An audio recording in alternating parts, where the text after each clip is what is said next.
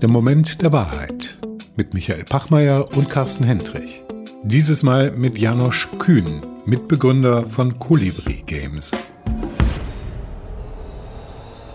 Carsten, jetzt treffen wir gleich Janosch Kühn von Colibri Games. Das muss doch eigentlich genau der Gast sein, der dir am meisten Spaß macht. Du bist doch auch so ein alter Gamer. Ja, ich bin ein alter Zocker, so ist es ja. Ich bin ja mit 12 meinen ersten Computer bekommen und seitdem hängen geblieben und diese Nächte durchgezockt als Student, Netzwerkspiele, da musste man noch was von PCs verstehen, damit das Zeug überhaupt läuft. Insofern ja, freue ich mich drauf. Aber heute machen die das auf dem Handy. Machst du das auch auf dem Handy? Spielst du auf dem Handy noch in der U-Bahn? Nee, das ist für mich, also ich bin eher so auf dem Oldschool-Ding. Ich bin dann eher so derjenige, der die Emulation von einem C64 auf dem PC spielt, damit man diese alte Spiele wieder spielen kann. Okay, das habe ich jetzt überhaupt nicht verstanden, aber ich nehme an, dass Janosch das versteht, weil er ist, sagt er selber von sich, ein klassischer IT-Nerd, kommt aus Karlsruhe vom KIT, von der tollen Hochschule und hat mit zwei weiteren Freunden eins der bekanntesten und berühmtesten Startups in Deutschland gegründet und hat das nach 4 Jahren für einen 3-stelligen Millionenbetrag verkauft. Also eine wahnsinnige Erfolgsgeschichte aller Silicon Valley hier in Deutschland. Ja, das ging zu meiner Zeit, glaube ich, noch nicht so einfach. Insofern hätte ich das auch gerne gemacht. Vielleicht lerne ich was von ihm. Ich bin mal gespannt. Vielleicht kriege ich es ja noch hin. Also Michael, auf geht's. Los mit Janosch Kühn. Willkommen zu einer neuen Ausgabe unseres Podcasts Der Moment der Wahrheit. Heute mit Janosch Kühn. Lieber Janosch, du gehörst der Generation Y an. Einer Generation, die im Internetzeitalter aufgewachsen ist. Und dennoch musstest du 10 Kilometer ins Nachbardorf zu deinem Opa fahren, um online zu gehen. Du bezeichnest dich selbst als einen klassischen Nerd, der viel Zeit vor dem Computer verbrachte und zockte. Und hat es dir geschadet? Du sagst klar, nein. Am KIT in Karlsruhe hast du Wirtschaftsingenieurswissenschaften studiert und parallel noch Psychologie. Du bist einer der Gründer von Colibri Games. Eure Startup-Geschichte ist eine, wie wir sie typischerweise aus dem Silicon Valley kennen. 3 IT-Nerds von einer bekannten Uni, bei euch, das KIT in Karlsruhe, entwickeln in ihrer WG zwischen Pizzakartons ein Spiel. Launchen es bereits nach wenigen Wochen, obwohl es noch nicht fertig ist. Mit dem Einsatz von ein wenig Marketing-Money steigen die Downloadzahlen. Mit In-App-Verkäufen erzielt ihr eure ersten nennenswerte Umsätze und dann geht alles sehr, sehr schnell. Die Firma wächst, die Downloads gehen in die Millionen, die Community spielt immer länger und eure Umsätze steigen. Nach 4 Jahren verkauft ihr eure Firma an die französische Spielefirma Ubisoft für einen 3-stelligen Millionenbetrag. Exit completed. Eine Bilderbuchgeschichte oder die Arbeit eines Teams, das über mehrere Jahre einfach keinen Quatsch gemacht hat. Die zusammen die ganz große Nummer versucht haben. Ein Handyspiel für die ganze Welt. Janosch, schön, dass du heute unser Gast bist. Ja, vielen, vielen Dank für die Einladung. Ist das eine Bilderbuchgeschichte oder ist das viel Glück und Zufall gewesen? Ja, ich glaube, sowohl als auch. Und ich glaube, die meisten Bilderbuchgeschichten, die man so da draußen sieht, auch viel Glück, viel Zufall, die richtige Sache zur richtigen Zeit am richtigen Ort gehabt. Also das war sicherlich bei uns auch so. Hat dich Spielen schon immer fasziniert? Bist du von klein auf ein Spielertyp? Hast du auch Brettspiele gemacht oder war das immer Spielen mit Computern und Videospiele und Internet-Games? Ja, also ich glaube ich bin ja noch in der Generation aufgewachsen, wo es eigentlich keine Smartphones gab. So die ersten Smartphones kamen, glaube ich, so irgendwo, war ich da so 17 oder sowas, so 18, aber die waren ja noch weit von dem entfernt, wie es heute eben ist. Und dann gab es natürlich schon in der Kindheit, Jugend, Brettspiele, Uno und Mensch, ärgere dich nicht und wie sie alle heißen. Und das hat man natürlich schon so zum Zeitvertreib gespielt, aber ich war jetzt nicht der eben da Hardcore das jeden Tag gespielt hat, das nicht. Aber das hat sich dann, irgendwann habe ich dann auf dem Computer mir gekauft und da hat sich dann natürlich schon geändert, wo ich schon auch viel gezockt habe. Ich glaube, so meine Eltern, jetzt im Nachhinein würden sie es vielleicht nicht mehr sagen, aber so in dem Moment würden die, glaube ich, schon sagen, boah, der hängt ja nur noch vor dem Computer ab. Geh doch mal raus, spielen da. Das ist spannend. Ich bin ja diese Commodore 64 Generation, ne? Ich habe so mit 12 Jahren, das war so mein Ding, ne?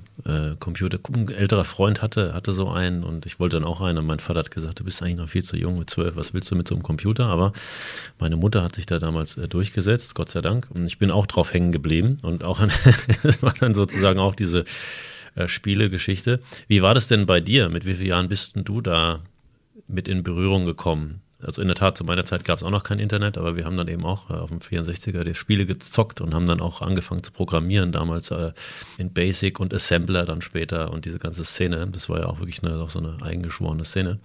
Ich denke, du bist ein bisschen eine andere Generation, deswegen interessiert mich mal, wie deine Story da ist, wie du auch dazu gekommen bist und die Nummer mit deinem Opa, mit dem 10-Kilometer-Dorf, um online zu gehen, ist auch spannend. Vielleicht kannst du darüber mal was erzählen, wie du dazu gekommen bist. Wann war das so? Ich weiß es nicht mehr ganz genau. Vielleicht war ich da irgendwie so 12, 13, 14. Und da, also das war schon Windows-Rechner und vielleicht war das dann Windows 98 oder so. Ah, nee, da kam doch dieses ganz schlechte Windows. ME hieß es, glaube ich. Also das war so einer der ersten ME-Windows-Rechner, den ich dann hatte. Aber konnte man natürlich schon gut damit spielen. Internet gab es damals noch nicht so sehr und wie gesagt, da waren auch meine Eltern gegen das Internet. Also ich hatte kein Internet und habe dann eben die Singlespiele gespielt. Keine Ahnung, von dem Age of Empires, Empire Earth, sage ich mal eher aus der Strategierichtung. So, das habe ich da eben auch viel und intensiv gezockt. So. Natürlich, Internet gab es schon. Das war natürlich ein bisschen langsamer, als man das heute so kennt. Aber wie gesagt, da gab es einen Vorfall. Meine Schwester hat da so eins der Abzocke-Abos abgeschlossen aus Versehen und dann irgendwie hat sich selber nicht gecheckt und dann kam Post vom Anwalt und wie auch immer. Und ich weiß gar nicht mehr, was es genau gekostet hat, aber schon irgendwie ein paar hundert Euro und so viel meine Mutter war das irgendwie, da gibt's so ein neues Medium, meine Schwester macht da irgendwas, plötzlich gibt's eine Riesenrechnung und boah, das ist alles so Teufelszeug und deswegen gibt's kein Internet bei uns. Und deswegen bin ich eben immer zu meinem Opa geradelt, um da halt, keine Ahnung, Radio 7 Chat hieß es damals und einfach ein bisschen im Internet zu surfen. Sozusagen dein Opa, also nochmal eine Generation vorher, der war schon on und deine Eltern haben gesagt, Teufelszeug, lass mal die Finger davon und geh mal lieber raus Fußball spielen. Genau, quasi so. Ja, ich glaube, für meinen Opa war das halt irgendwie, der war schon immer so sehr wirtschaftsinteressiert und Aktien und wie auch immer und früher gab es noch den Teletext und dann kam der irgendwie drauf, okay, ich kann das ja auch alles in Echtzeit und mit viel mehr Informationen auch alles im Internet nachlesen und ich glaube, so kam der darauf, dass quasi er sich jetzt frühzeitig so Internet anschaffen muss, da damals auch noch mit quasi Telefonmodem und alles. Genau, und das habe ich dann natürlich auch genutzt. Ja. Jetzt habt ihr ja dann, als ihr euch getroffen habt, also ihr, das ist ja noch Oliver Löffler und Daniel Stammler, deine drei, also ihr zu dritt habt das ja gegründet, wobei ehrlicherweise wart ihr ja zu fünft, dazu kannst du vielleicht gleich noch was dazu sagen, wie das eigentlich gekommen ist, wie ihr euch gefunden habt. Aber bevor wir die Geschichte, glaube ich, von der Seite aus aufrollen, müsstest du vielleicht mal ganz kurz erzählen, was für eine Art Spiel ihr da eigentlich entwickelt habt und was das Besondere an dieser Art Spiel ist, weil ich glaube, das war jetzt nicht so ein normales Videospiel, wie man es auf der PlayStation spielen würde.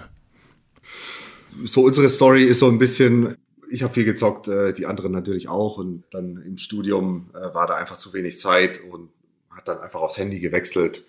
Und ich sag mal, da halt ein paar Sachen gezockt und irgendwann, wir hatten verschiedene Projekte, wollten immer schon ein Startup gründen, immer was machen, aber sind dann irgendwann zu dem Schluss gekommen, okay, Games ist doch die Zukunft sowieso, wird immer mehr gespielt und Mobile Games im Besonderen, jeder hat so ein Handy bei sich und super große Zielgruppe. So, das waren so die Grundgedanken und dann die meisten Handyspiele und auch so unseres ist halt schon anders als das, was man jetzt kennt, Age of Empires auf PC oder Call of Duty auf PlayStation und Xbox oder wie auch immer, sondern es sind eigentlich sehr viel simplere Spiele und eigentlich die meisten oder sowas, zumindest bei uns, sind einfach nicht dazu ausgelegt, da irgendwie 3 Stunden am Stück zu spielen, sondern es ist eher immer mal wieder, mal hier, mal da, ich bin in der Bahn, kann da mal spielen, etc.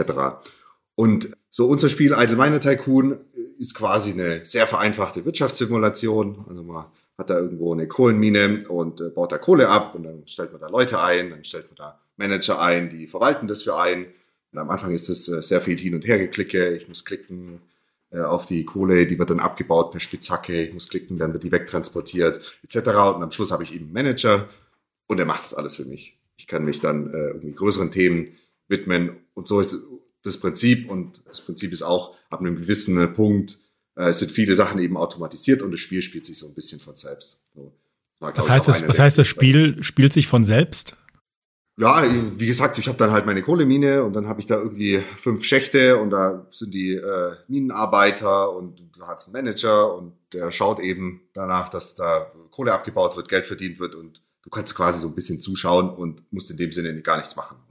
Und auch wenn ich das Handy weglege, wenn ich abends irgendwie 5 Minuten vor dem Schlafen gehe, dann zocke und schlafe ich und öffne es morgens wieder. Dann steht halt dran, hey, 8 Stunden warst du weg, Boss, aber wir waren fleißig und du hast jetzt hier 100 Millionen verdient.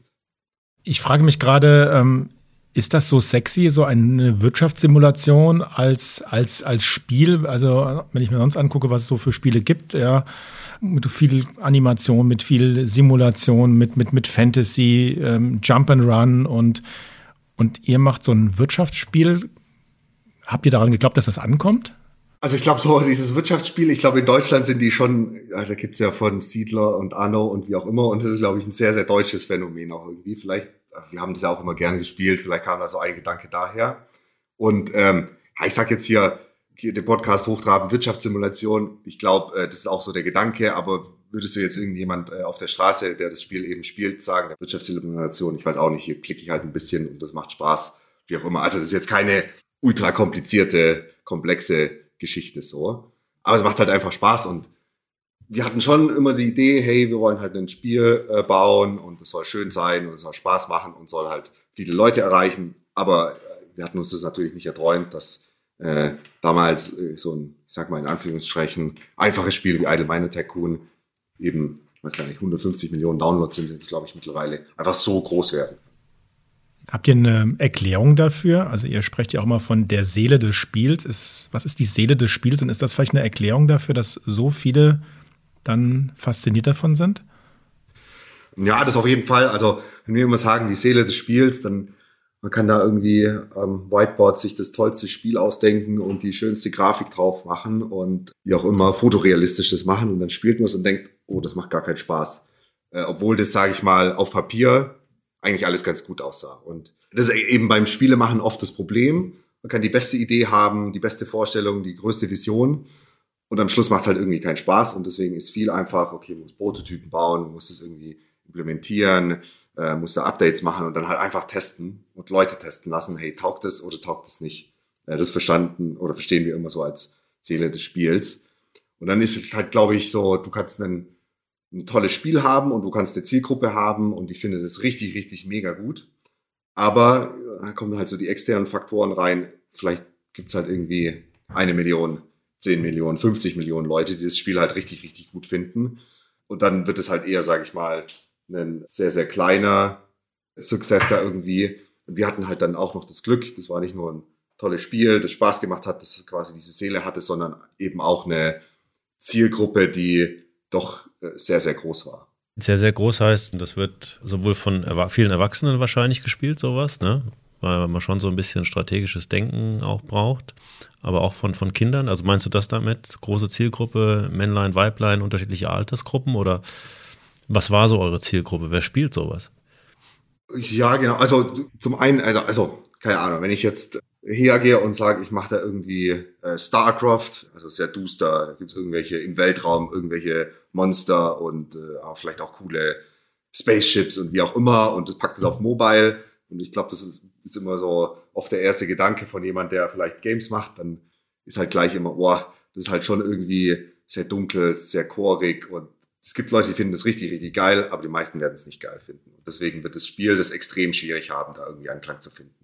Und so war es halt bei Idle Miner Tycoon auch. Wir haben halt gesagt, okay, wir wollen da irgendwie ganz freundliche Charaktere machen, so eher sowas Cartoon-mäßiges, die Grafiken, so dass das halt alt und jung und auch egal aus welchem kulturellen Hintergrund die kommen, dass das alle Leute eben verstehen und das auch schön finden. So war der grundsätzliche Gedanke.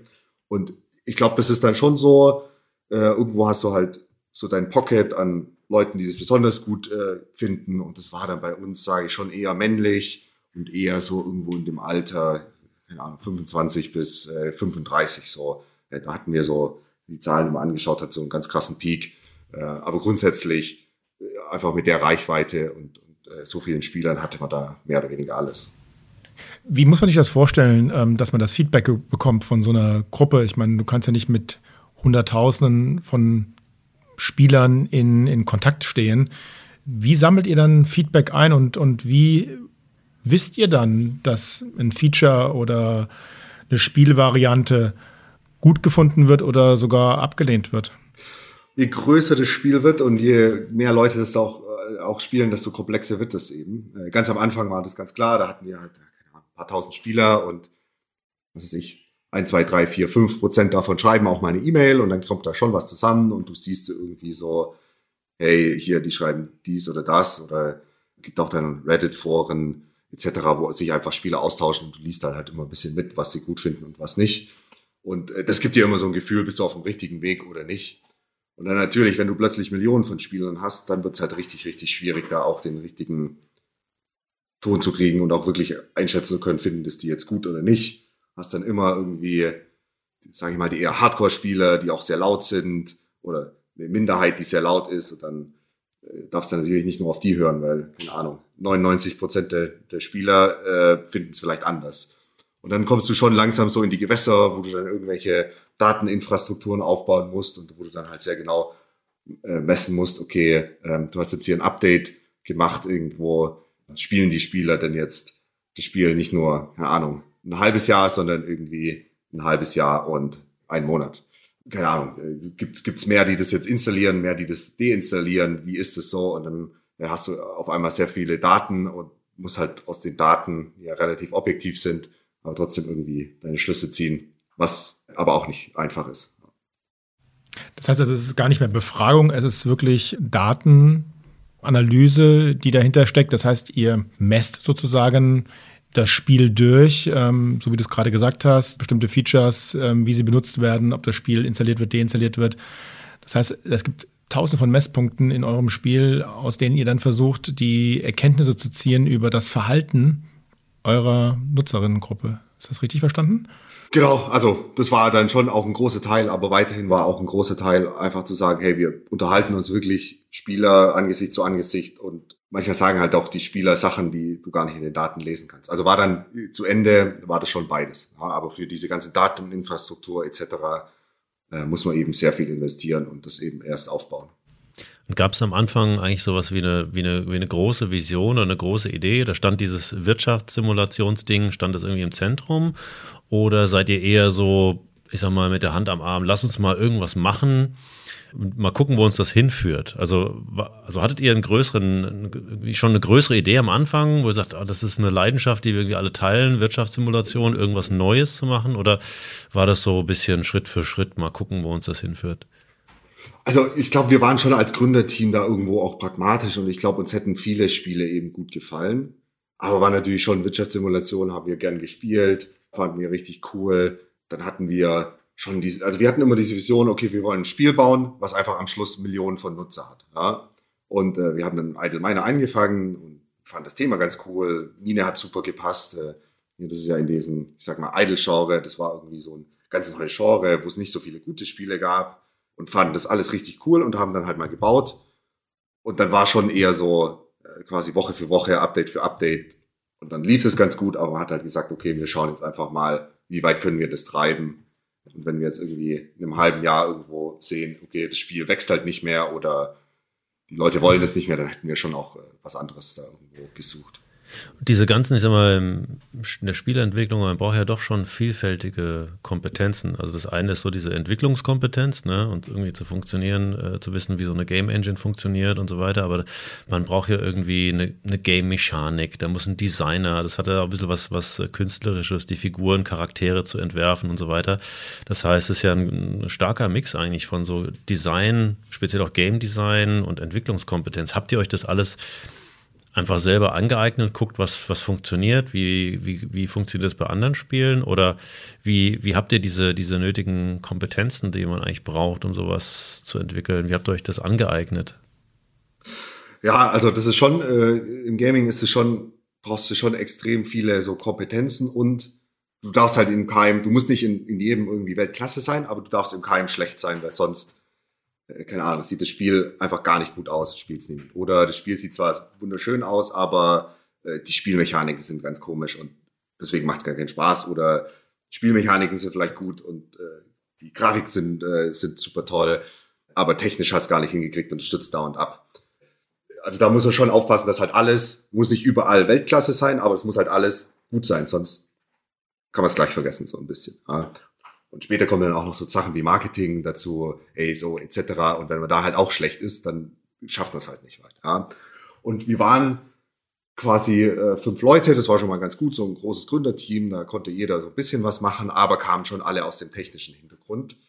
Ich sag mal, weil wir einfach schon ja viel auch da irgendwie Spiele cool fanden und viel gespielt haben und auch dann, als wir gesagt haben, wir machen jetzt Games, sage ich mal, das eher aus so einem ja, wissenschaftlichen, akademischen, okay, wie bauen die Spiele das auf, was ist die Spielmechanik dahinter, dann hat man das relativ schnell gelernt. Ich glaube, die größte Herausforderung für uns war immer die Grafiken, die einfach, weil niemand von uns konnte zeichnen, dann mussten wir irgendwann welche Freelancer oder wie auch immer, die das dann uns geliefert haben. Es gibt auch da Stores, wo es einfach Grafiken gibt und irgendwie was, sage ich mal, hinbauen schnell, was halt halbwegs okay aussah und das Spiel sah auch aus wie Kraut und Rüben, so von der grafischen Seite ganz am Anfang und das haben wir dann erst über die Zeit quasi, als wir dann ersten Vollzeit angestellten Grafiker etc. eingestellt haben, dann wurde es sehr, sehr viel besser so. Und trotzdem habt ihr das aber schon gelauncht mit dieser nicht so schön aussehenden Grafik. Ja, genau. Also es blieb uns ja nichts anderes übrig. Wir hätten da auch noch monatelang versuchen können, das besser zu machen, aber wir dachten einfach, okay, das ist jetzt gut genug und es sieht jetzt nicht wunderschön aus, aber das ist jetzt nicht abstoßend in dem Sinne und die Mechanik und die anderen Sachen, die müssen halt mehr überzeugen und die Grafik versuchen wir dann halt über die Zeit auch nachzubessern. Weil es darum erstmal gar nicht geht. Es geht erstmal darum zu gucken, ob diese Spielidee, die Spielphilosophie bei der Nutzerin ankommt. Weil wenn nicht, dann brauchst du dir jetzt auch nicht groß Gedanken zu machen, ob dann diese Figur wunderschön aussieht oder sehr realitätsnah aussieht. Genau. Und ich glaube auch, das gibt ja so, von was ist so ein Spiel getrieben? Irgendwie, es gibt ja, man hat es jetzt auch gesehen, da kam das neue Call of Duty raus und da ist ja schon eher, sag ich mal, fast fotorealistisch und da wird viel getrieben, wie schön und krass und wie auch immer das aussieht. Und unser Spiel war eher getrieben davon, hey, das ist halt irgendwo ein neues Genre, das ist eine coole Mechanik, das ist ein Spiel, das spiele ich eh nicht so super intensiv und dafür war es halt richtig. Und dann war in dem Moment die Grafik und einfach noch nicht so wichtig. Ja. Klar, wenn du dann irgendwann mal Millionen von Leuten erreichen willst, dann musst du halt schon auch schauen, dass deine Grafik halbwegs passt. War das eigentlich euer erstes Spiel, was ihr auf den Markt geworfen habt? Oder also gleich der erste Lucky Punch sozusagen? Oder habt ihr schon viele andere Spiele versucht gehabt und seid gescheitert? Nee, also war tatsächlich unser zweites Spiel. Das erste Spiel, es hieß Frontyard Wars. Und da haben wir uns einfach so ein bisschen, oder was heißt bisschen, aber wir haben uns ganz klar einfach verrannt. Wir wollten da irgendwie was ganz Großes bauen. 10 gegen 10 Multiplayer, Katzen gegen Hunde und riesengroßes Fass aufgemacht, obwohl wir noch nicht so viel Ahnung hatten von irgendwas. Das war einfach dann völliger Reinfall. Das heißt auch, den Umfang seinen Kompetenzen anzupassen, das ist auch ein wichtiger Aspekt. Ne? Also nicht große Vision, deswegen habe ich gefragt, ist vielleicht cool, aber trotzdem zu sagen, okay, was ist realistisch, was kriegt man klein gebaut und dann vielleicht größer zu machen. Und das Hunde-Katzen-Spiel ist ja vielleicht das nächste Ding, was er macht, mit dem, was er jetzt gelernt hat. Weiß ich nicht, vielleicht kommt das noch. Ja, genau, also ich glaube halt bei dem Hunde-Katzen-Spiel sind wir ganz klassisch irgendwie Wasserfallmodell. Wir hatten eine große Vision und dann haben wir die Vision runtergebrochen in hunderte von Dokumenten und dann okay, das sind jetzt die Sprints und wie auch immer. Und ich glaube, bei Idle Miner Tycoon war schon so, okay, wir haben zwar trotzdem eine Vision gehabt, aber die war so sehr unkonkret und wir haben einfach gesagt, okay, machen jetzt in den 8 Wochen, machen wir das Bestmöglichste, aber das Spiel soll halt halbwegs Spaß machen und soll spielbar sein und wie auch immer. Und bei dem Hunde gegen Katzenspiel, das war ja noch nicht mal spielbar, einfach weil irgendwie unser Prozess sehr von diesem super großes Softwareprodukt, Wasserfall, davon getrieben war. Das ist ein spannender Punkt gerade. Was würdest du sagen? War das genau so ein Schlüsselthema, dass man sagt, es gibt einen Aspekt, auf den man sich erstmal konzentriert? Zum Beispiel sagt, Game-Mechanik ist so ein Schlüsselding und das versuchen wir erstmal irgendwie in 8 Wochen hinzukriegen und dass man so Meilensteine hat, ne? So auch so die Grundhypothesen erstmal auch zu verproben. Also funktioniert die Game-Mechanik? Ich hau das Ding mal raus, Grafiken sind Mist, weil der Vorteil ist ja zum Beispiel auch, wenn du sagst, die Grafiken sind Mist und das Ding ist trotzdem erfolgreich, steht die Game-Mechanik vielleicht schon mal für sich, ne, hat einen gewissen USP oder ne, ein Alleinstellungsmerkmal.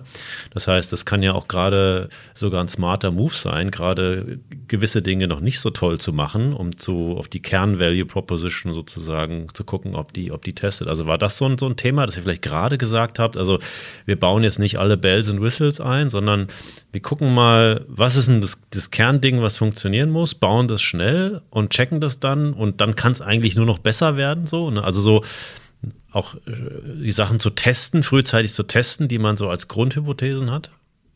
Ja, also auf jeden Fall, das ist auf jeden Fall so, wie wir vorgegangen sind und wo es für uns auch richtig war. So. Ich glaube schon, das funktioniert oft, aber das kommt auch mit dem Problem, dass, okay, dann habe ich ein Produkt und ich weiß, oh ja, oder ich sehe dann, ah ja, das kommt gar nicht so gut an. Und dann ist so mein Hunch, okay, vielleicht liegt es an der Grafik, weil die so schlecht ist, also baue ich nochmal 2 Monate lang bessere Grafik. Und dann habe ich bessere Grafik und eine Mechanik und dann kommt es vielleicht immer noch nicht gut an. Und dann sage ich, ah ja, aber vielleicht, weil das Balancing irgendwie passt gar nicht und so. Und da kann man sich dann leider schon auch verrennen, indem man sagt, na gut, aber jetzt machen wir nur noch 2 mehr Monate, weil ganz offensichtlich das fehlt eben.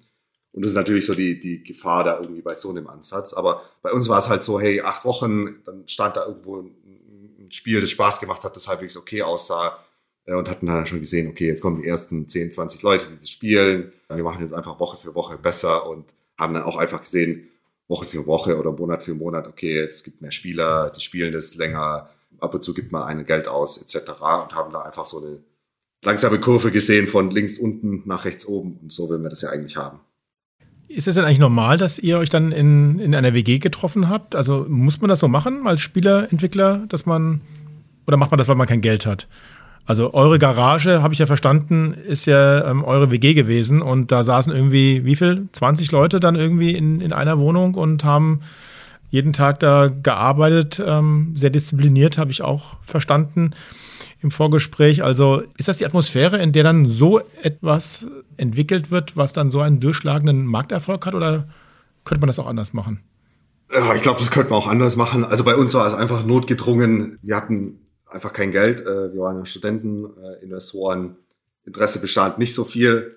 Ich glaube, das sind ja auch nicht so klug angegangen, ehrlicherweise. Aber einfach, wir hatten kein Geld. Und dann war halt so, Daniel und ich hatten uns eine große Wohnung eben nur für den Fall uns besorgt. Und da hatte es schon ein großes Wohnzimmer und haben da das Büro auch aufgebaut. Und 20 Leute waren es dann nicht ganz, aber schon irgendwo 10, 15 Leute dann teilweise, die da einfach gearbeitet und teilweise auch geschlafen haben. Ich weiß noch, so jemand wie Olli, der hat woanders gewohnt und wenn es halt länger gedauert hat oder wie auch immer, dann hat er gesagt, okay, er übernachtet jetzt doch hier im Bad bei uns. Ja? Also solche Geschichten oder irgendwelche Gäste, die dann irgendwo da waren und die haben dann auch noch da gepennt und war schon auf jeden Fall eine sehr, sehr wilde Zeit. Ist das also wichtig auch für eine Teamidentität, so ein Zusammenklucken, so ein Zusammensitzen auf engstem Raum? Entsteht da die Dynamik, die ich brauche, um dann auch wirklich so ein großes Ding entwickeln zu können, weil man sich dann auch aufeinander verlassen muss, weil man auch eine Vertrautheit aufbaut. Weil das ist ja schon eine sehr extreme Situation, in so einer WG mit 15 Leuten tagtäglich zu arbeiten. Man übernachtet da vielleicht sogar noch, wie du ja sagtest. Das ist ja schon sehr auch persönlich sehr intim teilweise. Ja, ich glaube, geschadet hat uns auf jeden Fall nicht. Und das hat, glaube ich, auch so irgendwie so den Zusammenhalt gebracht. Und dann ist man halt doch abends da in der WG geblieben, hat ein Bier getrunken, hat zusammen da gekocht, gegessen. Und war dann natürlich auch so irgendwo das Spiel und die Firma war so Mittelpunkt vom Leben. Und wenn du natürlich so viel Zeit und Energie und Fokus auf eine Sache verbringst, dann kannst du da auch schon bis zu einem gewissen Grad Erfolge einfach erzwingen, weil einfach du arbeitest so hart daran, du arbeitest quasi die ganze Zeit daran, du bist super fokussiert, es gibt keine anderen Sachen und das hat sicherlich auch geholfen. Das heißt, ihr habt alles ausgeblendet, was das Leben ansonsten noch an Schönheiten bietet. Also muss ich das wirklich vorstellen, in diesen 8 Wochen wart ihr 100%ig darauf fokussiert, dieses Spiel zu entwickeln? Ja, also nicht nur die 8 Wochen, sondern das war ja quasi eigentlich das ganze Jahr 2016. Es war ein bisschen, 2015 haben wir so angefangen, Ende 2015, bevor wir quasi formell gegründet haben, hat man sich auch schon mal getroffen. Aber eigentlich das ganze Jahr 2016 war so und ich sag mal, ehrlicherweise 2017 und sogar 2018, man hat zwar nicht mehr quasi im Büro gewohnt, aber zumindest wir als Gründer waren dann halt trotzdem sehr, sehr viel da, einfach vor Ort, auch auch mal am Wochenende viel gearbeitet. Was hat euch eigentlich, was war so das Wesentliche, was euch dazu eigentlich motiviert hat? Also war es so diese einfach, wir machen was Cooles zusammen, oder hattet ihr schon die Idee, dass ihr einfach damit Kohle machen wollt? Also was hat euch motiviert, über so langen Zeitraum, so eng, so lange da zusammenzuarbeiten? Ja, also wir wollten alle schon ein cooles Projekt starten, irgendwie eine eigene Firma machen. Das war schon so immer der Hintergedanke. Und Gaming fanden wir eben super, super spannend. Hat uns auch sehr viel Spaß gemacht. Hier auch das Game letztendlich zu entwickeln, hat uns viel Spaß gemacht. Dann ab einem gewissen, also so diese Motivation trägt dich, glaube ich, nur bis zu einem gewissen Punkt, wenn du keinen Erfolg hast. Ich glaube, wir hätten es nicht hier irgendwie 2-3 Jahre ausgehalten, wenn alle Sachen, die wir gemacht hätten, einfach gar keinen Anklang gefunden hätten. Ausgehalten hört sich so auch so an, das war schon auch nicht immer angenehm, ist das richtig? Also nach dem Motto, da war schon Druck da, also man muss auch dann liefern und so. Es war jetzt nicht nur so ein Spaziergang. Also ja, so die interne Sicht, also sowieso, ich glaube, auch wenn jemand irgendwie ja halt dazu langsam war oder wie auch immer, dann war halt schon ein bisschen Diskussion, hey, können wir das irgendwie besser, schneller machen? Aber ich glaube, der Druck wäre eher so über die Zeit von außen gekommen, wo du dann sagst, okay, hier mein Kommilitone, der ist jetzt zu McKinsey gegangen und verdient da 80.000 und vielleicht kann ich mir einmal in der Woche am Freitag einen Döner leisten, so ein bisschen. Also ich glaube, das wäre eher der Druck gewesen, zu sagen, okay, alle meine Freunde haben jetzt hier Jobs, Highlife, wie auch immer, und ich knechte hier irgendwie in der viel zu engen, stinkigen WG und es kommt nichts raus. Ich glaube, das wäre... Okay. Also auch so sagen, wir geben uns eine gewisse Zeit, in der Zeit geben wir Gas und wenn dann nichts dabei rumkommt, also auch hier monetär sozusagen, dann überlegen wir mal, ob das so der richtige Weg ist. Also das war schon, und also eure Perspektive da drauf. Muss sich auch lohnen, in kurzer Zeit, auch muss sich es lohnen, da was dabei rumkommt. Ja, ich glaube, das ist ja immer was haben die Leute für Alternativen, und wir waren halt alle technische Hintergrund, KIT, sehr gute Studenten und eben, ihr hättet ja andere Möglichkeiten gehabt, ne? Hätte bestimmt auch irgendwo coole Jobs oder auch bei irgendwelchen Game-Studios oder was auch immer, als Entwickler oder was auch immer, ne? Ja, genau. Und dann ist halt schon so, in unserem Umfeld gab es schon ein paar Gründer, aber wenige, die das so ernst genommen haben, und orientierst dich ja schon immer im Umfeld und dann irgendwann sagst du halt, na gut, der ist jetzt doch zu McKinsey oder zu Google oder wie auch immer, hat da kein so anstrengendes Leben, verdient richtig viel, kann auch mal Urlaub machen, ja. Hat eine schöne Wohnung. Ich finde das, genau. Ich find das auch super, dass du das so sagst, oder beziehungsweise dass es auch so ein bisschen rauskommt nach dem Motto, also hey, wir haben schon gesagt, wir geben da jetzt Gas, aber es muss sich auch für uns finanziell lohnen, sonst macht das für uns keinen Sinn. Also es war jetzt nicht so, ne, wir sind jetzt alle hier mit dem Herzen Spieleentwickler oder wie Künstler, ne, die jetzt so, ne, sagen wir, Bilder malen ist so unsere Passion und ob wir damit Geld verdienen oder nicht, ist nicht, weil das ist ja auch, glaube ich, so ein bisschen so ein Mythos, den man vielen Start-up-Gründern, die das jetzt vielleicht noch nicht so realisiert haben.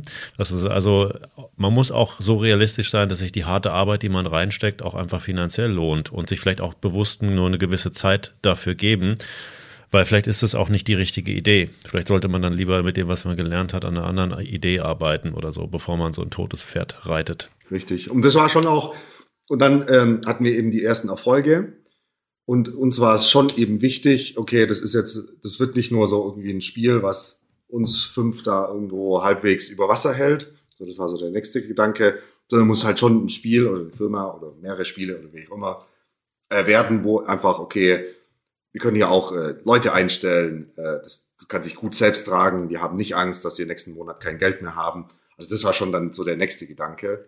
Das hatten wir ab und zu gesehen von einfach anderen Studios, die auch im Gaming waren, und da, die hatten immer so einen Lala-Erfolg und da war es halt immer, okay, oh, jetzt nächsten Monat schwierig, da muss ich wieder freelancen, sonst kann ich die Miete nicht bezahlen. Mit was habt ihr Geld verdient in diesem Spiel? Kannst du das nochmal erklären, bitte? Genau, also bei den Handyspielen gibt's eigentlich fast nur 2 Wege, wie man Geld verdienen kann. Also alle Handyspiele sind eigentlich Free-to-Play, alle erfolgreichen. Es gibt vereinzelt noch Spiele, Premium-Spiele heißen die dann, wo man dann irgendwie, keine Ahnung, 5 € zahlt und dann hat man das Spiel gekauft und kann sich's runterladen, so wie eben bei einer PlayStation. Aber das macht fast keiner. Ja, und dann gibt's eben die Free-to-Play-Spiele, das heißt, das Spiel ist eigentlich kostenlos, ich kann es mir einfach runterladen und spielen. Und dann gibt's, sag ich mal, 2 Methoden, wie man da auch Geld verdienen kann. So die erste sind eben Mikrotransaktionen, Inner Purchases, wo ich mir dann, keine Ahnung, gebe hier 3 Euro aus und krieg dann irgendwie ein Schwert, das besser ist. So, das ist so, was auch so damals so normal war und was dann viel aufkam, so die letzten 5, 6 Jahre, ist eben Werbung. Und der Werbepart ist eben auch sehr, sehr stark geworden dann über die Jahre, wo ich dann sage, wir haben das eben, sage ich mal, so eingebaut, hey, du kannst da irgendwie, stehst am nächsten Tag auf, kommt hier, deine Leute waren fleißig, 8 Stunden lang gearbeitet, 100 Millionen verdient. Und wenn du jetzt diesen 15 Sekunden Werbeclip anschaust, dann verdoppeln wir das und du kriegst 200 Millionen. Das haben dann, sage ich mal, fast alle Spieler gemacht. Echtes Geld ausgegeben, Mikrotransaktionen. Ich weiß nicht, wie viele das gemacht haben. Unter 10%. Eher 3, 4, 5% so der Leute. Aber Werbung geschaut haben fast alle. Also ja, 70, 80% der Leute haben eben Werbung geschaut. Ja, und das hat dann alles ganz gut funktioniert. So. War das eine strategische Entscheidung, dass ihr das ganze Startup bootstrappt, also organisch wachsen lassen wollt, ohne externes Kapital? Oder habt ihr an irgendeiner Stelle mal überlegt, wie cool wäre es eigentlich, wenn wir einen Venture Capitalisten, einen Kapitalgeber, einen Risikokapitalgeber mit reinnehmen würden, der uns einfach eine Grundfinanzierung für 1 oder 2 Jahre sicherstellt, dass wir mit Entbehrung natürlich, aber doch ein bisschen weniger existenziellen Druck zu haben, dann dieses Spiel entwickeln können. Ja, also ich glaube, gerade am Anfang war das halt so, Grafik war wirklich ein Problem und hätten wir da irgendwie ein paar tausend Euro gehabt, dann hätte, also unser Gedanke, wir haben es auch so hingekriegt, aber hätte uns das schneller geholfen, da irgendwie was Anständiges hinzukriegen. Und vielleicht hätten wir auch ein ordentliches Büro nehmen können, etc., etc. Ich glaube, mein erstes Gehalt war dann 2017 irgendwann so. Also hatten auch am Anfang kein Gehalt so bezogen. Das wäre dann halt einfacher gewesen.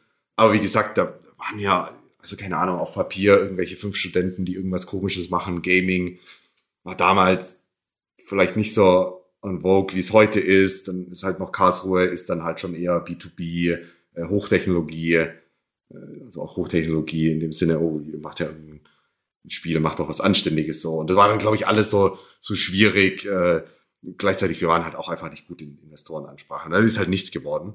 Und später war dann schon so, haben wir nicht das Geld im Vordergrund gesehen, sage ich mal, sondern auch halt viele VCs, das sind ja super smarte Leute oder Angels, super smarte Leute, die da auch irgendwo helfen können, die im Board dann sind, etc. Und das hat uns schon ehrlicherweise manchmal einfach noch ein bisschen gefehlt. Ja, nichtsdestotrotz, bootstrapped heißt natürlich, du als Gründer hältst alle Anteile oder fast alle, kommt drauf an, was du mit den Mitarbeitern machst. Und dann ist meistens der Exit halt für dich persönlich viel, viel größer, als wenn irgendwie dir nur noch 20% der Firma gehören. Das heißt, die Mitarbeiterinnen waren beteiligt an eurer Firma?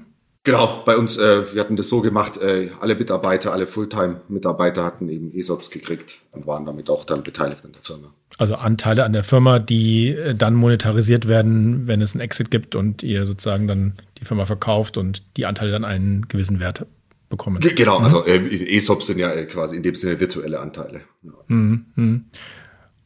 Wenn du jetzt sagst, du hast die ersten 2 Jahre gar kein Gehalt bekommen, darf ich mal ganz blöd fragen, wie hast du dich finanziert in der Zeit?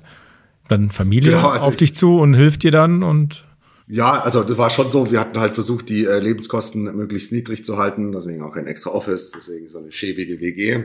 Und gleichzeitig, ich war, das hieß halt Delta, studentische Unternehmensberatung, also quasi, man kann sich das vorstellen wie so ein Mini-McKinsey, gibt es halt, sage ich mal, Firmen, die haben irgendwelche Probleme, bei mir waren das oft, wie spreche ich Studenten an oder wie spreche ich Young Professionals an? Und da hilft mir dann die ein bisschen. Und das wird eben ja, für Studenten sehr, sehr gut bezahlt. Hab da eben gefreelanced. Die anderen haben irgendwelche Auftragsarbeiten nebenher gemacht. So. Genau, und da hat man sich das schon irgendwie finanziert. Ja, meine Eltern haben da auch immer versucht, da ein bisschen was auszugeben. So, ich muss ja auf jeden Fall nebenher freelancen, um das eben zu stemmen zu können. Ja. Wenn du nochmal jetzt zurückschaust.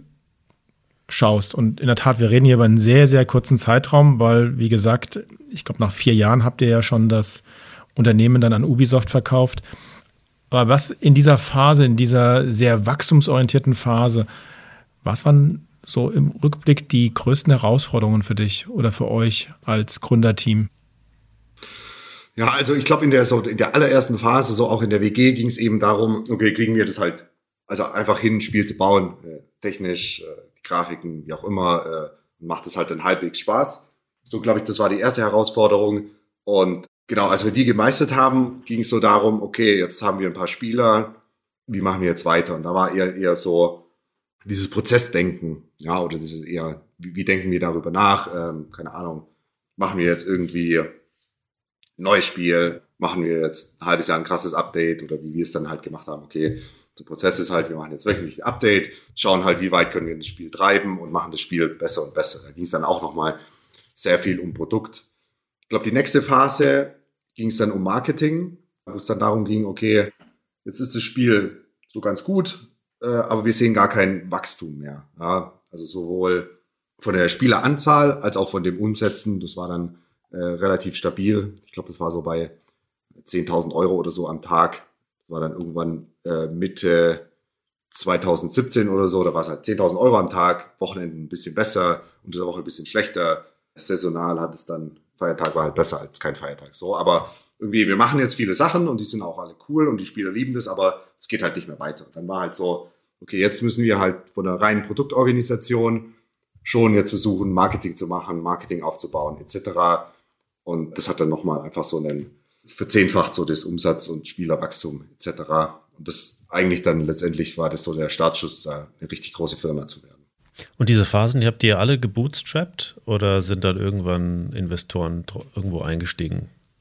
Nee, alles gebootstrapped. Alles selber gemacht.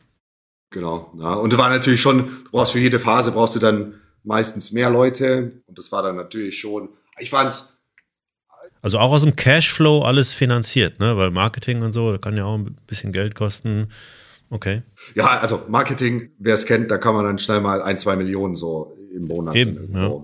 Hoffentlich investieren, hoffentlich nicht verbrennen, so. Nee, genau, aber wir waren ja super profitabel. Also wir hatten ja schon 2016, wenn man sich die Zahlen so im Internet auch anschaut, hatten wir irgendwie 300.000, 400.000 Euro Umsatz schon. Ja. Also war schon ordentlich Cashflow dann da.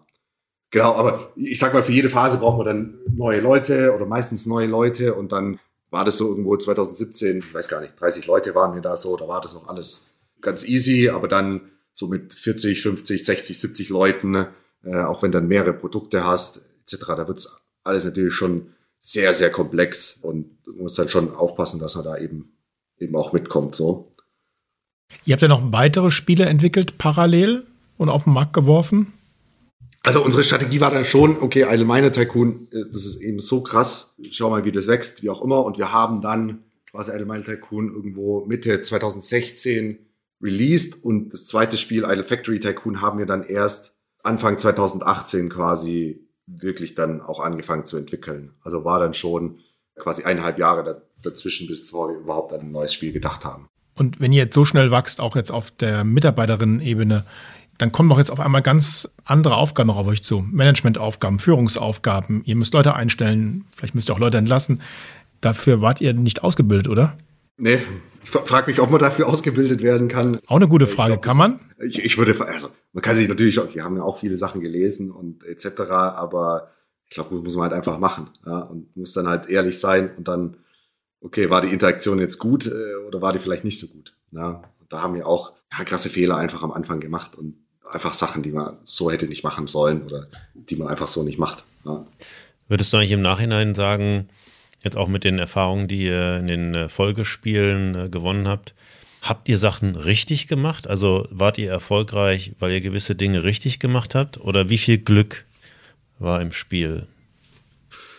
Ja, also ich glaube schon, also mit Idle Miner Tycoon, wir hatten das richtige Spiel, das halt Spaß gemacht hat, da würde ich halt sagen, okay, das war fast 100% unser eigener Verdienst. Wir haben das halt entwickelt, das hat Spaß gemacht, wir fanden es richtig geil. Und dann war, glaube ich, die Glückssache, wir waren halt am richtigen oder zur richtigen Zeit da halt. Die richtige Idee zur richtigen Zeit sozusagen war so der erste Punkt. Genau, einfach, ja. Okay, da gab es noch nicht so viele Idle Games. Es gab halt eine krasse Nachfrage danach und deswegen ist dann halt auch Idle Miner Tycoon war halt damals einfach, oder ist jetzt auch eigentlich noch so das beste Spiel in diesem Idle-Genre. Ja. Und damals gab es halt kaum Konkurrenz, 3-4 andere Spiele. Und einfach jeder, der ein Idle-Spiel gesucht hat, ist auf Idle Miner Tycoon gekommen. Und es war halt schon in dem Sinne einfach Glück, dass wir das zu der Zeit dann auch gebaut haben. Wäre das genau so eine Empfehlung, wenn man jetzt sagt, also jungen Gründern, die auch Spiele entwickeln wollen, also sucht euch eine Spielidee in einem Markt, wo es noch nicht viel Wettbewerb gibt und versucht das best in class zu machen? und eine Spielidee zu entwickeln. Ja. Da müsst ihr ansetzen, also das wäre so der, damit man es richtig macht. Ja, ich glaube, anders hat man fast keine Chance. Ja? Also es gibt ja immer wieder, ja, vor einem Jahr oder eineinhalb war das vielleicht so, Merch-Games hießen die, da gab es nicht so viele. Ich glaube, da hätte ich ein Merch-Game gebaut. Ja? Ich glaube, ich kenne auch Leute, die sind jetzt super inspiriert von Colibri und der Story und die bauen jetzt halt ein Idle-Game. Und dann denke ich mir halt so, boah. Genau, ja. Schau dir mal Idle Miner Tycoon an. Das Spiel muss mindestens so gut sein wie Idle Miner Tycoon. Ja. Und es gibt schon hunderte andere, die sind nicht ganz so gut. Und wie willst du da halt eine Chance haben? Außer du hast jetzt hier die krasse Vorstellung, was halt jetzt ganz speziell ist. Aber muss ich schon, glaube ich, irgendwo einen Bereich suchen, wo es halt noch nicht so viel gibt oder wo halt interessant ist und viel Nachfrage ist. Das Besondere bei euch war ja auch, dass das Spiel ja ein Minenspiel ist. Das heißt also, auf dem Smartphone total einfach zu spielen, weil das ja immer sozusagen, immer nach unten scrollen kann, ohne dass ich jetzt irgendwie die Ebenen wechseln muss. Ja? Also das sind ja auch so Ideen, wenn du die jetzt kopierst, denke ich mir, in einem anderen Umfeld, what's new? Ja, also es gab schon auch Kopien, wo dann jemand gesagt hat, okay, er baut jetzt halt Idle Miner Tycoon, aber mit einer Farm. Und dann war das halt schon irgendwie, boah, du scrollst dann halt so nach unten und es war halt irgendwie, hat sich schon komisch angefühlt. Warum ist es eine Farm, die man nach unten scrollt? Und solche, also das ist jetzt kein K.O.-Kriterium für ein Spiel, aber das ist schon mal irgendwie so eine große Negativnote. Das fühlt sich dann nicht so natürlich an. Und dann, wenn du halt Idle Miner Tycoon 1:1 kopierst und dann nur ein paar Kühe und Schafe drauf machst, boah, das wirst halt schwer haben, da irgendwie zu konkurrieren. Ja. Aber das ist eine interessante Frage, weil ihr habt den Laden ja dann für einen großen, auch schöne Summe auch vertickt. Also was war dann eigentlich das Interesse einer Firma, das zu kaufen? Was ist das Intellectual Property? Weil ich sag mal, Leute, ihr Gründer seid ja raus dann irgendwann. Also es sind ja oft gerade bei solchen Sachen nicht die Menschen, ne? Sondern es sind eher die Assets, die entwickelt wurden. Also was haben die dann am Ende, wofür haben die eigentlich gesagt, das ist so viel Kohle wert? Ja, also wenn du gerade auch sagst, so, man kann die Game-Idee nicht so 1:1 übertragen, ne? So wie du sagst mit der Farm jetzt oder so. Ja, ich glaube, das ist halt schon die Spiele und man denkt vielleicht oft von außen, okay, es ist ein einfaches Handyspiel, macht Spaß, aber dann, keine Ahnung, nach einem Jahr oder so spielt halt niemand mehr. Aber meistens haben die halt richtig lange Lebenszeit zu Spielen, also so ein Idle Miner Tycoon wird es auch noch in 10 Jahren geben. Mhm. Also eher wirklich so wie eine Cash-Cow, nachdem das Ding läuft. Es wird vielleicht noch so ein bisschen weiterentwickelt, aber wir quetschen das noch so ein bisschen aus. Aber es war jetzt keine Idee, dass sie gesagt haben, wir übertragen da irgendwelche Patente, die ihr entwickelt habt oder irgendwas auf andere Dinge. So war es jetzt nicht. Ja, Patente ist, glaube ich, schwierig so in dem Softwarebereich. Aber nee, es gab, glaube ich, 2 Ideen. Es gab so die eine Idee, okay, du hast da Idle Miner Tycoon und auch Idle Factory Tycoon etc. zu einem gewissen Grad, wo halt ganz krasse Spiele sind und die wird es auch noch Jahre in Zukunft, wird es denen sehr, sehr gut gehen.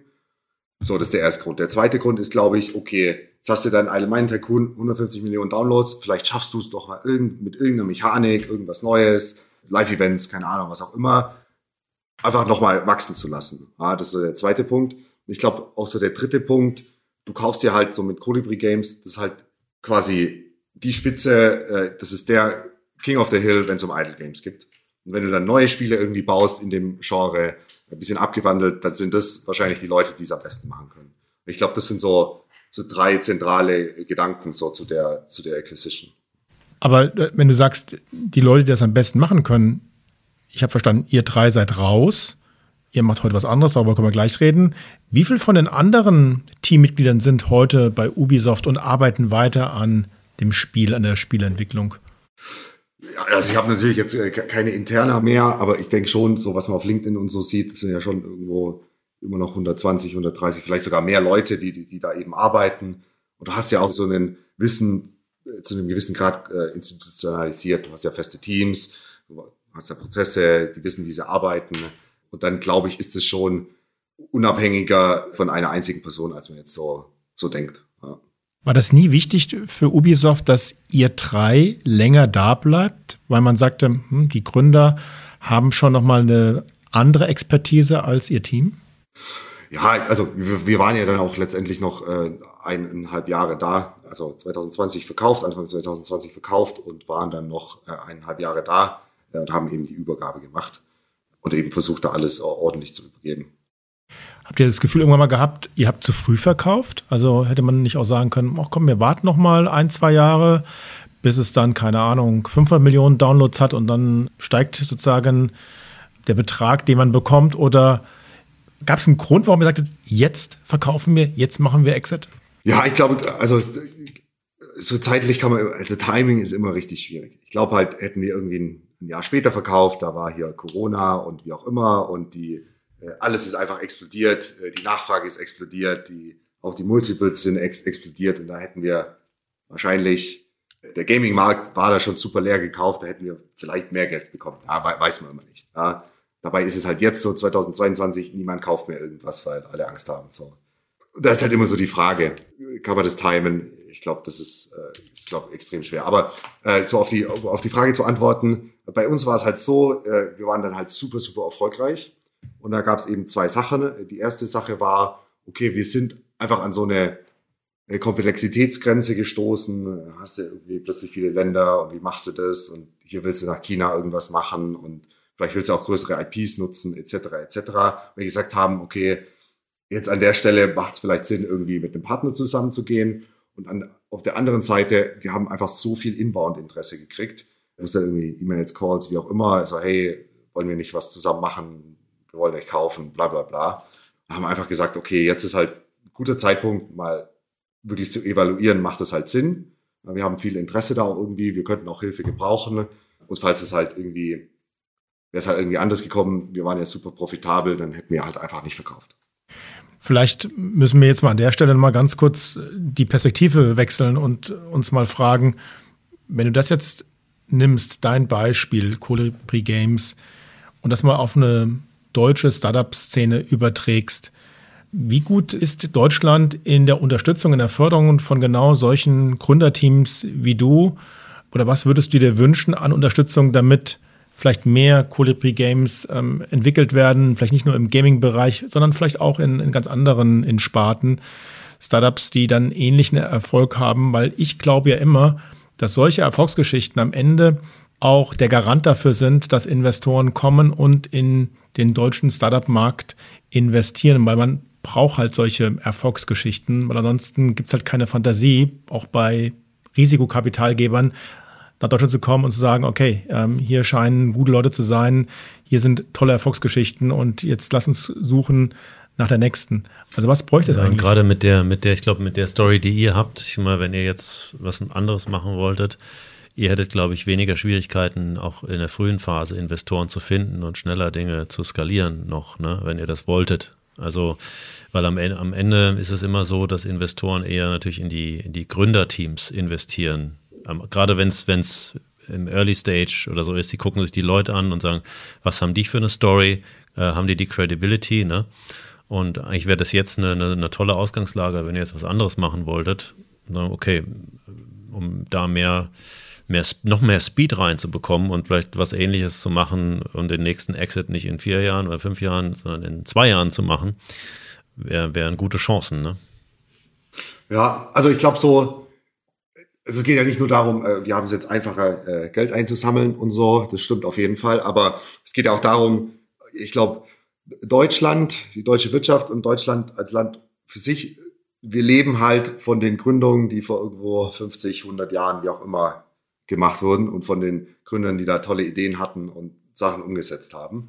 Da muss halt, glaube ich, was nachkommen, ja? Weil sonst verlieren wir einfach unseren Wohlstand, unseren Lebensstil hier einfach. Und ich glaube, das ist schon so oftmals, weiß nicht, 4-Tage-Woche und wir müssen nicht so viel und nicht so hart arbeiten und ja, lass lieber mal das Leben genießen. Ich glaube, das ist schon so ein allgemein gefährlicher Trend, so.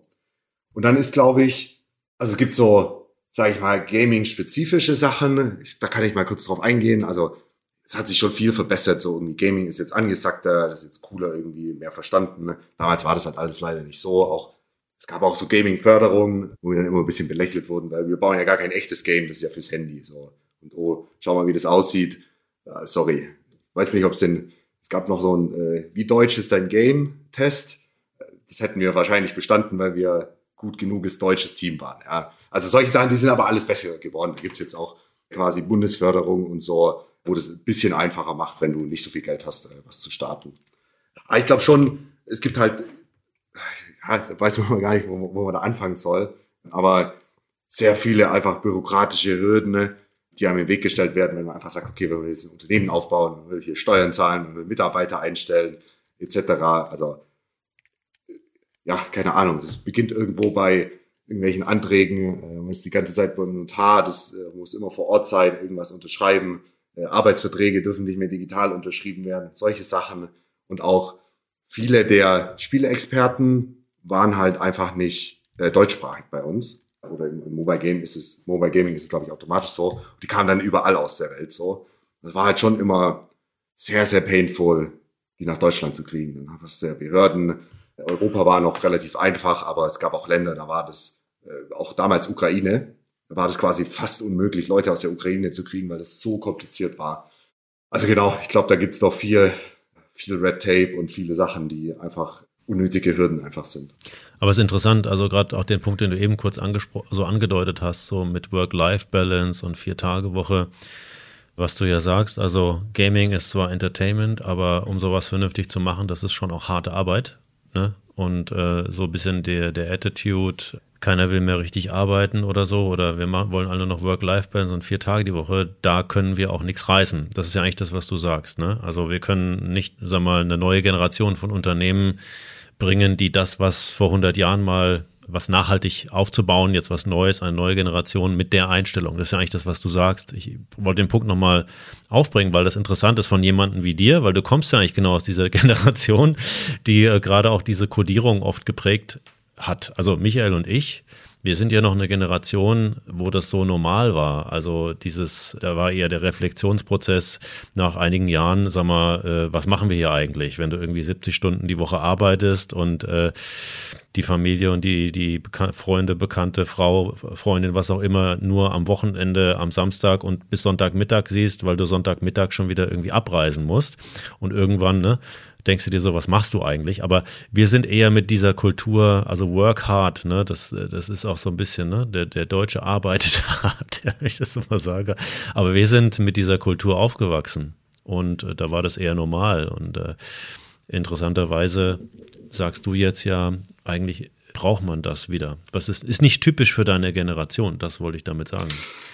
Ja, also ich glaube, nur um das nochmal sicherzustellen, ich glaube, nicht jeder muss 100 Stunden arbeiten oder soll 100 Stunden arbeiten oder 70 oder wie viel auch immer.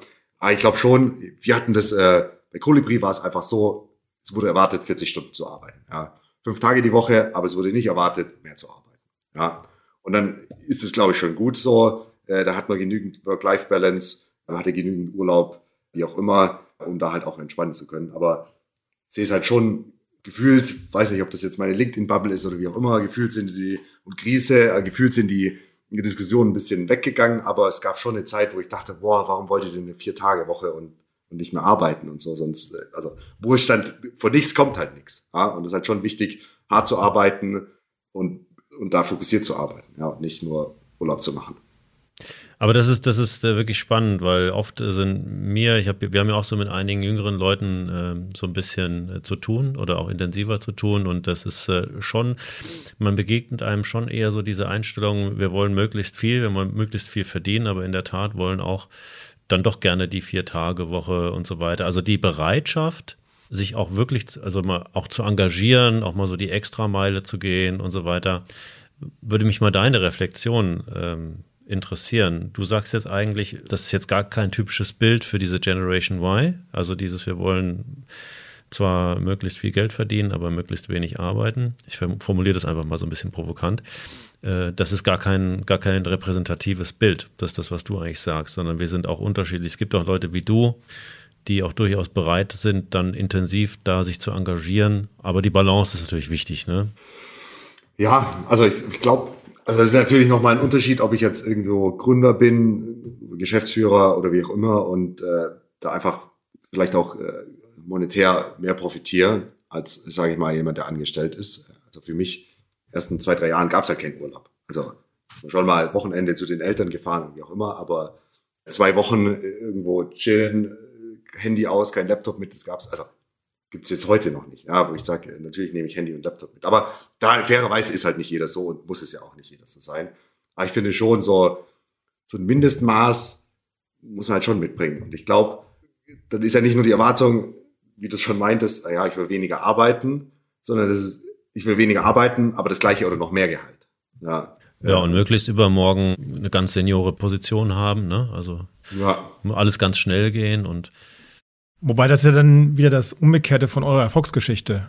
Also jetzt zu glauben, ich setze mich mal hin in eine WG und arbeite mal 3 Jahre hart und dann habe ich einen Multimillionen-Euro-Exit, das ist ja auch nicht die Realität. Ihr seid wahrscheinlich dann auch das Promille von all denen, die loslaufen und mit genau dieser Idee auch anfangen, irgendeine Idee zu realisieren. Also nochmal die Frage vielleicht auch Richtung Abschluss, wie viel Glück ist dabei, wie viel der richtige Zeitpunkt, die richtigen Leute getroffen zu haben und wie viel ist wirklich, wie ihr es ja auch immer wieder sagt, keinen Quatsch gemacht zu haben. Vielleicht kannst du nochmal darauf eingehen, vielleicht zum Abschluss, was sind so die Punkte für dich, Glück auf der einen Seite, aber auch keinen Quatsch machen auf der anderen Seite. Was ist dieses kein Quatsch machen? Ja, also wie gesagt, ich glaube, man braucht schon Glück, um da irgendwas zu starten, um halt ein Produkt zu finden, einen richtigen Zeitpunkt zu finden, was die Leute halt auch wollen. Und dann ist es halt wichtig, wir meinen mit Quatsch immer, okay, einfach Scheuklappen auf, einfach Kopf runter, einfach daran arbeiten, einfach das Beste zu machen, mit den Kunden interagieren, rausfinden, was die wollen, einfach Woche für Woche das Beste zu machen und nicht, ah ja, jetzt läuft's halbwegs, ich mache jetzt erstmal einen Monat Urlaub, bin nicht zu erreichen, sorry. Oder, ah ja, okay, jetzt läuft es und jetzt mache ich noch nebenher ein mexikanisches Restaurant auf und ich baue ein HR-Tool. Keine Ahnung, irgendwo, okay, das hat jetzt funktioniert, ich fokussiere mich darauf, ich schaue, wie weit kann ich das treiben und arbeite da wirklich hart und fokussiert daran. Und das hat uns einfach, wir hatten sicherlich Glück, gerade am Anfang, da so ein Spiel zu finden, ja, einfach, aber auch sehr, sehr viel harte Arbeit reingesteckt. Hättest du einen Unterschied gemacht, wenn du so ein Ökosystem wie Silicon Valley hier in Deutschland gehabt hättest? Also eine gute Universität, Leute, die dich unterstützen, Business Angels oder auch VC-Partner, Talente, die in diesem Umfeld aber auch dann schon da sind, weil es eine Startup-Szene gibt, die ja auch sich die Entwicklerinnen und Designerinnen gegenseitig austauscht, weil man halt dann doch immer wieder hin und her hoppt von einem Unternehmen zum anderen, also wo es einfach einen Pool auch an guten, sehr guten Leuten gibt. Hätte so ein Ökosystem euch geholfen? Also ich glaube auf jeden Fall. Es wäre halt wahrscheinlich alles nochmal viel, viel schneller gegangen. Keine Ahnung, vielleicht hätten wir dann nicht nur Idle Factory rausgebracht, sondern einfach noch ein paar andere Spiele, die super erfolgreich wären, viel früher.